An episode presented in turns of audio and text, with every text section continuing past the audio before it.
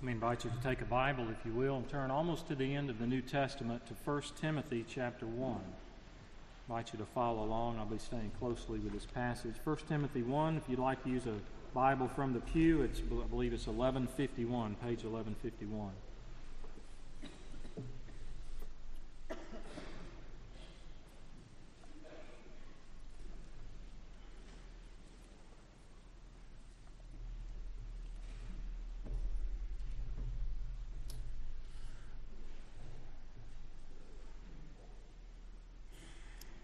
So appreciate the guest musicians. They're all gone, right? Um, the timpani's player, his dad just died, and uh, he's having to leave to go to Denver. And I want to remember him in prayer today. I spoke to him before the service. 1 Timothy chapter 1, verses 12 through 17. Hear God's word.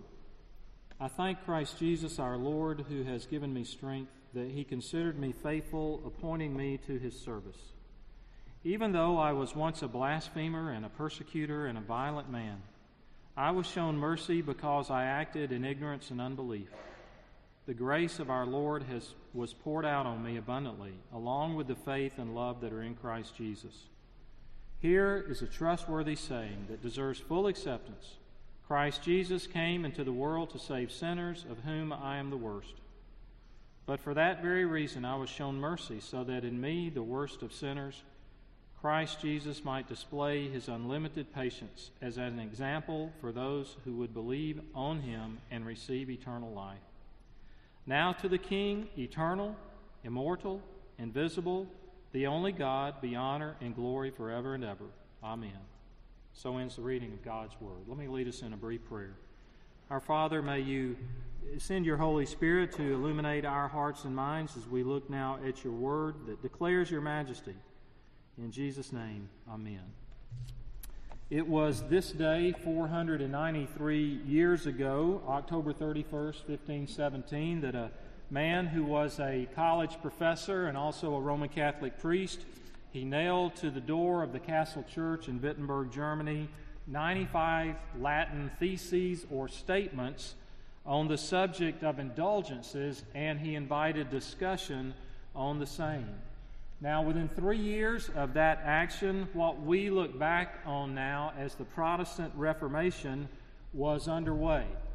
Uh, though it is clear that Martin Luther himself never intended that by those actions. At the time that he wrote those statements, he was wrestling at a personal level with how does a man get right with God? How can we have life with God? What is life all about? He was trying to make sense and meaning out of life. Now, like Luther, there lived another man 1,500 years before him. He is the one who wrote these words, and that is the Apostle Paul. He himself had sought diligently to find life with God by being a very religious person, and yet he found there was no answer there. That was no help. So here Paul is writing to his pastor friend student, Timothy. Timothy was a number of years younger than Paul. Timothy was a pastor in the ancient city of Ephesus, a large commercial city, a large urban area. And Paul writes a letter that we call a pastoral epistle because it was from one pastor to another. And yet, though it was directed to Timothy, it was written with the intention of being read by all the people in the church and the other churches. So there's something here for all of us. In the first part of the chapter, Paul has addressed false teaching in the church. Now he gives like a, an autobiographical section that lasts a couple of paragraphs where he, he reflects on how God had saved him. He more or less he gives his testimony here. And so let's look at what he says. It's filled with gratitude. He begins in verse 12 by saying, I thank Christ Jesus our Lord. And now he tells the story of his conversion and his call to be a missionary. He thanks him for, for several things. First, he thanks him that he's given him strength strength to carry out the ministry that God had called him to. Second, he says, I thank Christ that he considered me faithful, that Christ was the one who enabled him to be faithful. It wasn't his own stick to itiveness or his own strength. Third, he said, I thank Christ for appointing me to his service. Now, there are many kinds of service that you and I can perform in the name of Christ, but we believe here Paul was talking about his call to serve in the area of being a missionary, an evangelist, and a church planter around the Mediterranean. Now he gives, you might say, his testimony in verse 13. He refers to himself, what he had been like before. He said, I was once a blasphemer and a persecutor and a violent man. He is a blasphemer in that he had spoken evil about Jesus Christ and he had tried to force others to do the same thing. He had been a persecutor of the church. He was zealous. He had tried to do all that he could to destroy the church, to persecute it. And then behind that blasphemy and that persecution, he just summarizes his character as saying he was a violent man. He was a violent man, that his life had been marked, it had been a mixture of arrogance and contempt for others. Now, the details of such are spelled out in the book of Acts. In the book of Acts, we read about the Apostle Paul. He originally was named Saul. He was born in a Roman city called Tarsus. Tarsus was a great center of learning. Saul was educated under one of the best known teachers of his day, a man named Gamaliel. And he was Jewish by birth, and he was zealous about his religion. And he was way up with the pedigree of his Jewish faith. He had been born of the tribe of Benjamin. He had become a Pharisee. He truly believed that the followers of Jesus not only were wrong, they were dangerous. And so he set out. He set out in his zeal to give full support to those who were trying to silence them. He was there when the first follower of Christ was put to death for that very reason. Stephen, we read about in Acts chapter 6 and 7, was a deacon, and he is stoned to death. And while the people are stoning him, Saul is there guarding their garments and watching over them so no one would steal them. After Stephen's death, he becomes a man on a mission. He gains the authority and the position to see Christians locked up and punished. And so, with that background in mind, Paul says that he was a blasphemer and a persecutor and a violent man. But he also goes on in verse 13 and he describes how he received mercy. He received mercy from God. Here's how it happened Acts tells us that he was traveling on the road to Damascus to imprison Christians. He's going to see that they're locked up. And a light comes down out of heaven. And Saul falls to the ground, and he hears a voice speak to him that says, Saul, Saul, why do you persecute me? And he is struck blind for three days. During that time, he does not eat, he does not drink, and God sends a believer a godly man named Ananias to see Saul. Ananias is afraid. He's afraid of Saul. He's heard about him. That's how bad Saul's reputation was. And yet he goes, and Saul the persecutor, Saul the violent, becomes Paul the apostle. Apostle means messenger, one who would carry the message from God. And Paul looks back now and says he was a recipient of God's grace and mercy and faith and love. And now, years later, it is still fresh to him. To use our terminology today, he was still amazed at grace. His love and his devotion to Christ had not grown cold.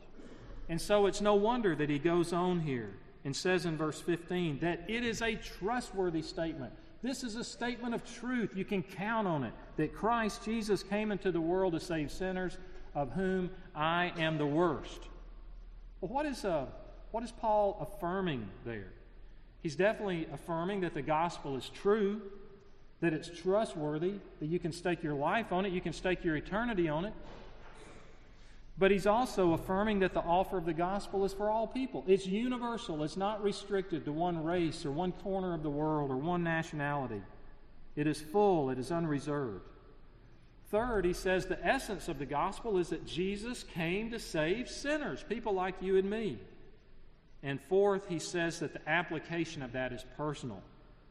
That he had already called himself the least of the apostles, and he called himself the least of all of God's people, and now he humbles himself and says that he is the chief, or the foremost, or the greatest, or the worst of sinners. Now, I have to ask, what did he mean by that? Did he literally mean, in comparison to everyone else that was alive in the world, that he was the worst? I don't think that was his intent, but let me explain why I don't think that was the case. If you today, just like Saul had done back then, if you today try to get to heaven by being a good person, by living by some kind of religious code or moral code, some kind of external behavior, if that is your attempt, then the way you do that is to compare yourself with others. And you have to judge yourself to be higher up than others are. It, legalism always works that way, it has to work that way. So self righteousness always functions by comparison, by finding a moral code that you can achieve and then viewing others as not achieving it. But when we are convicted of sin by the Holy Spirit, an immediate result is that we drop all those comparisons. We just don't even care about those comparisons anymore. Because now we see ourselves before God's law, before His mirror. And I'm not interested in how this guy lives, or that woman lives, or this person. I'm only interested in how God sees me. For example, Christ told the story of two men who went up to the temple to pray. One was a Pharisee, one was a religious zealot. He would have been seen as a very good man in the community. The other man was a tax collector. His reputation and how he was seen was just the opposite of the Pharisee. They go up to the temple to pray, and Jesus says that the Pharisee stood, stood in the temple, and he prays, God, I thank you that I am not like other men. Where's his focus? It's all comparison. It's how he sees himself relative to other people. But the tax collector had a different perspective. He remains in the back. He cannot even lift his head up. He's in a bowed position, and all he can do is beat his breast and say, God, have mercy on me, the sinner. He's not concerned about the Pharisee in the front of the temple. The Pharisee had focused on comparisons. As far as the tax collector was concerned, there were no other sinners with whom to compare himself. He was the one and only. And so that's what happens when we see God. When we see that we, all of us, have a problem of sin, and God must punish sin, and the penalty, the punishment is death. And so there's nothing we can do to overcome our problems of sin and death. We can't be good enough. We can't be obedient enough we can't do enough good things to wipe those things out. And so God has sent his son, Jesus, to be a substitute. He lived a perfect life. He never sinned. He said, I always do those things that are pleasing to my Father. And he allowed himself to be crucified on a Roman cross. And while he was on that cross, God takes my sin, all of my disobedience, all of my wickedness, and he put it on Jesus, and then he punished him in my place. So he paid the penalty for my sin, which was death. Now, when we trust in that, when we put our trust in that, we see ourselves as we really are. And when we see ourselves as we really are, we see that we are the worst of all sinners. I play racquetball with a group of guys. Some of them go to churches around town, some do not. The other day, one of them made a comment that provoked a lot of discussion. He said, I don't ever want Chip to win out here because he gloats when he wins. And I looked at him and I said, Why, How do you know what I'm thinking about? He said, Well, I don't. I said, I'll take that as a compliment because if you knew half of the things I really think about, you'd see that I'm the worst sinner that I know. Kind of got philosophical in a hurry, didn't I? I mean, didn't ask for that.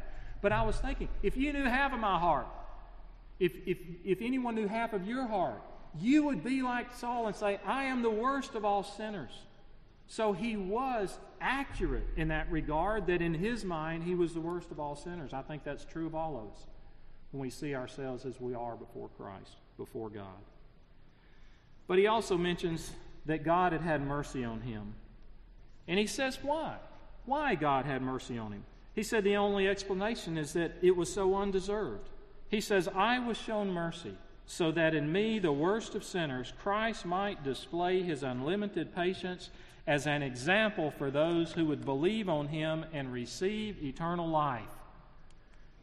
Saul refers, Paul refers to his conversion from Saul to Paul as a prototype, as a template, as a pattern for all redemption of all people in the future. To sum it up, Paul said he'd been a blasphemer and a violent persecutor. But it was this experience of Christ's grace and mercy and patience which fueled Paul's evangelistic passion to carry out missions, to plant churches. Now, if you, and I hope you are, are a believer, then you want to be an effective witness for Christ. If you've been around this ministry for years, you know that God calls us all to be witnesses, just not the professionals, not just the preachers and the, the missionaries, but we should all bear witness with our life and with our lips. Now, for that to happen, you need three convictions, and, and Paul had them all here. First, you need the conviction that the gospel is true. If you really don't know whether there's a heaven or a hell, or whether the Bible is true, or whether Jesus really died and rose from the grave, you won't talk about it. So you got to have conviction it's true. Secondly, you must be experiencing life transformation. God must be at work in your life, and you must see that, that you are being transformed on a regular basis. Third, you've got to have gratitude for what God has done in you. I can vividly recall my thinking and life patterns before I had trusted Christ as a youngster. And it serves me well to recall that, of what God redeemed me from so many years ago. So there must be gratitude. This coming Tuesday, I hope to uh, spend some time with two of my childhood friends. One is a, one of the pastors at Perimeter Church in Atlanta, and one is a pastor of Christ Church, Anglican Church in Savannah. If you know anything about that ministry, it's the oldest church building, oldest ministry in Georgia. George Whitefield and John Wesley both preached there. And my friend Mark Robertson has been the pastor for years. They've been involved in a lawsuit with the Episcopal Church in the United States for years. They left that denomination over the uh, unbiblical views of sexuality and so forth that had been endorsed by that uh, denomination. And they were sued and they've lost their building. Uh, the courts have ruled against them after years of litigation, and they're still there, but they realize any day they could be uh, um, vacated. And they're grateful that Independent Presbyterian Church has already worked out a plan to accommodate them where they can continue to worship downtown while they look for other facilities or build something. Anyway, Mark is a childhood friend. His dad, who's now deceased, was my ear, nose, and throat doctor when I would get earaches when I was a child. A few years ago, we were together, and Mark was telling me and Bob about going with his father to a reunion of sailors who had served on the USS Randolph. The Randolph was in World War II. The last real official thing it did before it was decommissioned was pick up John Glenn from out of, in his uh, capsule. And I've just dated myself. Half of you here don't even know what I'm talking about, but the rest fully understand. And uh, so he went, Mark went with his father up to this reunion. I think it was in Virginia Beach. And he said he walked in, and there a huge crowd of people in these big ballrooms. And he said this, this old salt, this guy that practically looked like Popeye, comes walking up, gives his dad this bear hug, and, and just so excited to see Mark's father. And then he looks at my friend Mark and he says, So you're, you're Joe's dad? And he said, Yeah. He said, Man, I love your dad. I love your dad. And he said, well, How do you know my dad so well? He said, Let me show you something. He opened up his shirt, pulled it like that, and Mark said, This massive scar going down his chest. He said, Where in the world did you get that? He said, I was on the flight deck of that carrier and we were in a storm. Planes were coming in, and yet that he said that huge uh, aircraft carrier was just bouncing like this. And at the last minute, I was a signal man, and I'd waved off a plane, but it was too late. Plane came on in, propeller hit me, boom, just like that. He said, I was laying on the deck, and I looked, and all of my insides were out on that flight deck. He said, the next thing I knew, a few days later, I woke up in the hospital of that carrier, and the first face I saw was your father, and he was looking down at me and said, Don't worry, son, you're going to be okay. He said, Your dad saved my life. He said, I'll never forget that. Isn't that the attitude, the, this gratitude that Paul had toward Christ? That God had shown mercy on him? That we could have the same? Father, thank you for what you've done in my life. Thank you for what you've done. I don't think any one of us can share the gospel with passion and power today if we've not had a, a comparable personal experience with Christ. Uh, none of our testimonies would be as dramatic as Saul on the road to Damascus. But yet we've experienced his mercy and we recognize it. I want to tell you about one man who experienced that, who has a great influence on all that we do in our church and in our worship and in our view of the Bible and so forth. And that was John Calvin. Now, I, uh, I went to public schools all my life, and then I went to the University of Alabama, another public school, and I never went to classes where we studied things like this until I was in seminary. And I believe I heard one lesson about John Calvin in a high level uh, class in college right before I graduated, and it totally distorted who the man was. So, unless you've made a point to read about him, you probably know very little, or what you know may be very skewed about John Calvin. He was born in July of 1509. Last year was the 500th anniversary of the birth of John Calvin. There were numerous conferences around the world. There were books published. There were entire popular magazines that were devoted solely to the life and ministry of John Calvin last year to celebrate the 500th anniversary of his birth. He was born in France, and he loved his native country of France. Even though his adult years could not be lived there, he, he longed to go back. When Luther nailed those theses to the castle church door in Germany, Calvin was eight years old when that happened.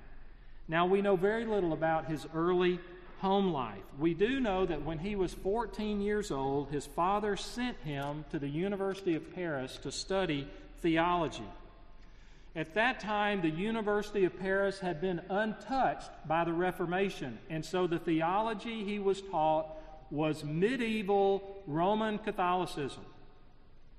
Five years later, something happened, and his father ran afoul of the church, became disillusioned, told his son to leave the study of theology and to begin studying law, which he did for the next three years at Orleans.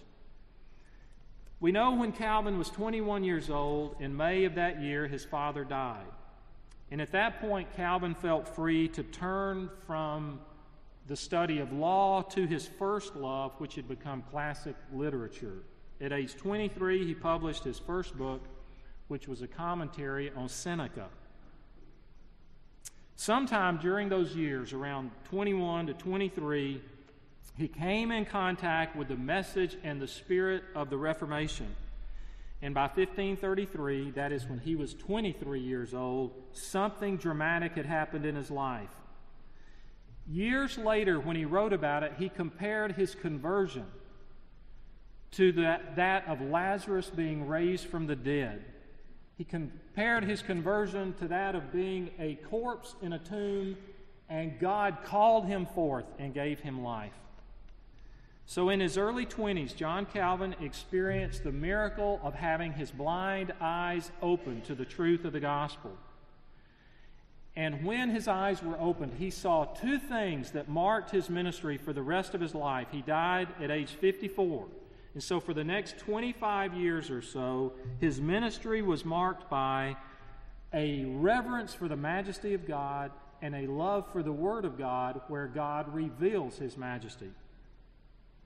Now, persecution in France was now the order of the day, so it forced him to flee from France, to flee for his life. And many others did the same. He ultimately settled in a town of 30,000 people, Geneva, Switzerland. And from there, he devoted himself to the teaching and the preaching of the Bible. He became the minister at St. Peter's Church. The church building and the pulpit where he preached are still there today. At age 31, he married a woman, a widow, who was named Idelette, and she brought into their home a son and a daughter, which he adopted, and he loved her and her children dearly. They had eight years together until she died of tuberculosis. And after his death, which by that time he was uh, 39, he poured himself into his work even more than he'd done before, which already was huge by human standards. I want to tell you a little bit about John Calvin's preaching because that legacy has been passed down to us and even affects how preaching is done in this church and in the evangelical world today. First, his preaching was biblical. He believed the minister's chief mandate was to preach the Word of God. He wrote this When we enter the pulpit, it is not so that we may bring our own dreams and fancies with us. He was convinced that as soon as a preacher departs, even in the smallest degree from God's Word, then they cannot preach anything but falsehood, vanities, errors, and deceit. He believed when the Bible speaks that God speaks. And that was the foundation of his preaching the opening and the explaining, the exposition of the Scriptures. A second characteristic his preaching was sequential. He would preach through entire books of the Bible. For 25 years of his ministry at St. Peter's, his approach was to preach systematically through entire books of the Bible. He preached from the New Testament on Sunday mornings. He preached from the New Testament or the Psalms on Sunday afternoons. And then every other week, there would be a sermon every morning of the week. So, Monday through Friday, at least, maybe Thursday, he would preach each morning, every other week. And on those sermons, he would preach from the Old Testament. Now, to give you an idea of the scope of that preaching ministry, and it wasn't a small group, church is much larger than this. There were 3,000 people in, in his parish and, uh, that he had pastoral oversight over. To give you some idea, he began to preach through the book of Acts in August of 1549, and he finished it in March of 1554. That's five years. Five years through the book of Acts. After Acts, he went to the epistles of Thessalonians. Now, those are short, two little short letters, 46 sermons. He preached through 1st and 2nd Corinthians, 186 sermons. The pastoral epistles, 86 sermons, Galatians, 43 sermons, Ephesians, 48 sermons. I preached five, maybe six sermons two years ago from the book of Job. He preached 159 sermons on Job. He preached 200 on Deuteronomy, 353 on Isaiah, 123 on Genesis, and so on. Now, he, like the other reformers, basically turned their backs on the church calendar. You came to church on Christmas Day, our text today is Deuteronomy 21. It had no influence. We have record of maybe six times his whole preaching ministry where he diverted away from that sequential type of preaching. His preaching was direct. It was remarkably straightforward and to the point. He typically began a sermon by reviewing his, ser- his previous sermon on the subject. And then he proceeded to explain the text, phrase by phrase, the grammar, the historical context, and then he would apply it to everyone's life. One writer said of Calvin's sermons, and he didn't say this because he used big words, he didn't. He tried to use very simple language. One writer said, Every word weighed a pound. weighed a pound. Now, another characteristic his preaching was extemporaneous. He carried no notes like I've got in front of me, no manuscript into the pulpit. If he was going to preach from the Old Testament, he carried a Hebrew Bible into the pulpit. If he was going to preach from the New Testament, he carried a Greek New Testament into the pulpit. Now, he was prepared, he had lots of study, but he felt that the sermon should be spontaneous and it should be lively, and he bemoaned the fact that so much of preaching then was just like lectures and poetry. And so he wanted to speak and build rapport, so he was very extemporaneous, totally extemporaneous in his preaching. They said also it was so simple, you could easily take notes and make an outline if you were sitting and listening to him. His preaching was simple. His aim was to communicate not with the academic elite, but to reach the common person in the pew. And to that end, this brilliant man, this brilliant man intentionally used simple words and language. Now, I hope I hope that many of you, I assume a few of you, have copies of Calvin's Institutes. That was the four volumes that's now is printed. Most editions have two volumes, they're about that big. When I first saw Calvin's Institutes and, and purchased those in seminary, our first year we had to read through the Institutes. And I was surprised even then, with my poor educational background, how easy it was to understand. But even in preparing this message, I found that he intended his institutes to be written as an explanation of the Christian faith to the uninformed. He was writing to people that didn't know a lot about theology. And these things, he was in his 20s when he wrote Calvin's Institutes. So he may be 26 years old. They were revised four or five times and they got longer as it went along. But if you pick up Calvin's Institutes today, besides the language, working through translation, since they were preached in, or written in French and now translated, they, they read a little rough. It's very simple language, very simple to understand. It also was written and he was preaching during persecution. When he wrote Calvin's Institutes, he knew of at least 30 friends who were being burned at the stake in France, burned alive. And that was a terrible way to, uh, to die. It was not quick like we see in the movies. If you've ever read a pretty detailed description of what, when someone is burned at the stake, it is a long, pain, slow, painful death. And so these were sermons and ministries that were carried out where the French army was maybe 30 minutes away that could have come. He knew at any time to get him, and they would leave the imagination total, anything was open to be done to torture a person. But that's the way that's the way the ministry was carried out. Two other things, and I'll finish. His preaching was evangelistic. Uh, despite the way he's often caricatured, he had a passion to reach the lost. He urged his listeners, quote, to be saved through faith, for we must give ourselves to Christ completely. He was a true evangelist. And last of all, I want to say his preaching was filled with gratitude for the glory of God. He had a phrase that he would repeat at the end of almost every sermon. He would exhort his congregation as the sermon came to a close, and he would say, Let us fall before the majesty of our great God. Let us fall before the majesty of our great God. His desire in the preaching and in the worship was to lift the congregation to where they felt, I've been in the presence of God. And that's what we see here in these last words of the Apostle Paul. He concludes in verse 17 Now to the King, eternal, immortal, invisible, the only God, be honor and glory forever and ever. Spontaneous praise. He says God is eternal, He's the King of the ages. He says God is immortal, He's not subject to death and decay. He says God is invisible, He is beyond the limits. No one has seen God, no one can see Him. Fourth, He is the only God. He has no rivals. He has no rivals. I am the Lord, God declares, and there is no other.